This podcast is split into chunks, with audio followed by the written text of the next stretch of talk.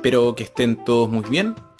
Hoy vamos a proclamar y reflexionar el Evangelio de este domingo, en donde vamos a celebrar la solemnidad de Corpus Christi.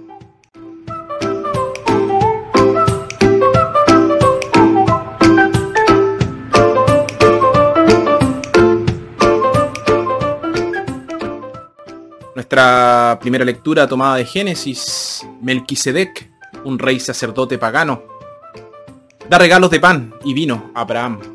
En la tradición cristiana se tomaba el pan y el vino para prefigurar la Eucaristía. Nuestra segunda lectura, tomada de la primera carta del apóstol San Pablo a los Corintios.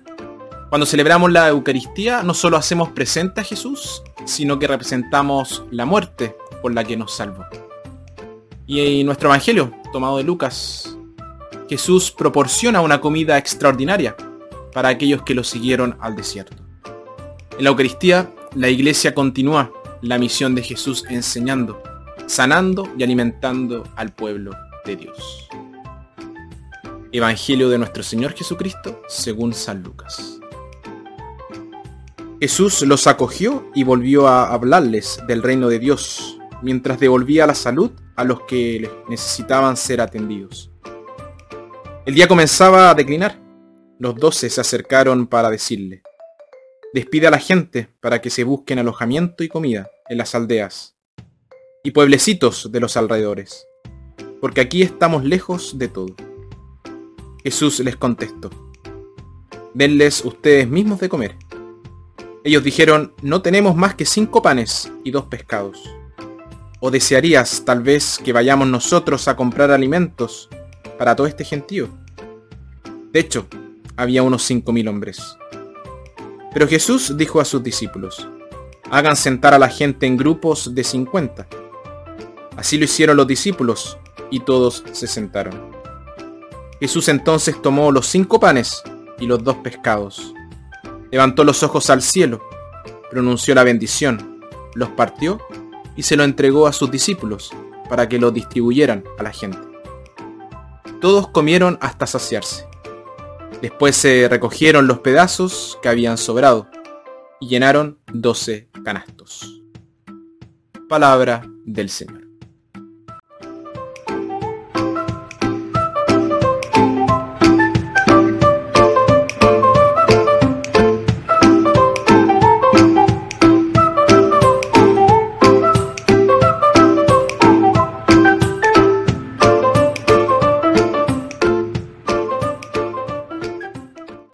Jesús tenía al menos dos buenas razones por las que podría haber despedido a esas personas. En primer lugar, Herodes, que ya había asesinado a su primo Juan, estaba expresando un gran interés por él. Así que seguramente era un momento para mantener un perfil bajo. Y en segundo lugar, los apóstoles necesitaban un descanso, ya que acababan de regresar de una misión muy larga. Pero no los despidió, los miró con compasión y vio que eran como ovejas sin pastor. Así que los reunió a su alrededor. Imagínense a Jesús rodeado por más de 5.000 personas. Fueron atraídos por, el, por ese magnetismo de sus palabras y la calidez de su personalidad. Lo primero que hizo fue enseñarles acerca del reino de los cielos. Luego sanó a los enfermos. Y cuando terminó, ya era tarde y todos tenían hambre. Y los apóstoles lo instaron a que despidiera a la gente. Pero él no quiso ni oír hablar de despedirlos. Obró un gran milagro para poder alimentar a tantas personas. Y qué felices deben haber estado mientras regresaban a sus hogares, con el estómago y el alma llenas de amor y de alimento. El milagro de la multiplicación de los panes, cuando el Señor dijo la bendición partió y distribuyó o compartió los panes por medio de sus discípulos para alimentar a la multitud, profiguró la sobreabundancia del único pan que nos da en la Eucaristía. El primer día de la semana, el día de la resurrección de Jesús, los primeros cristianos se reunían para partir el pan. Desde entonces hasta nuestros días, la celebración de la Eucaristía se ha convertido de modo que hoy la encontramos en todas partes en la iglesia con la misma estructura fundamental. y sigue siendo el centro de la vida de la iglesia. Somos el nuevo pueblo de Dios y Jesús está en medio de nosotros. Aquí escuchamos su voz cuando se leen las escrituras. Su palabra no son palabras muertas, son palabras vivas que nos consuelan, nos inspiran y nos desafían. Entonces aquí Jesús sana las heridas del pecado y la división. Él perdona nuestros pecados y sana las heridas que dejan. Y también nos sana de nuestro aislamiento.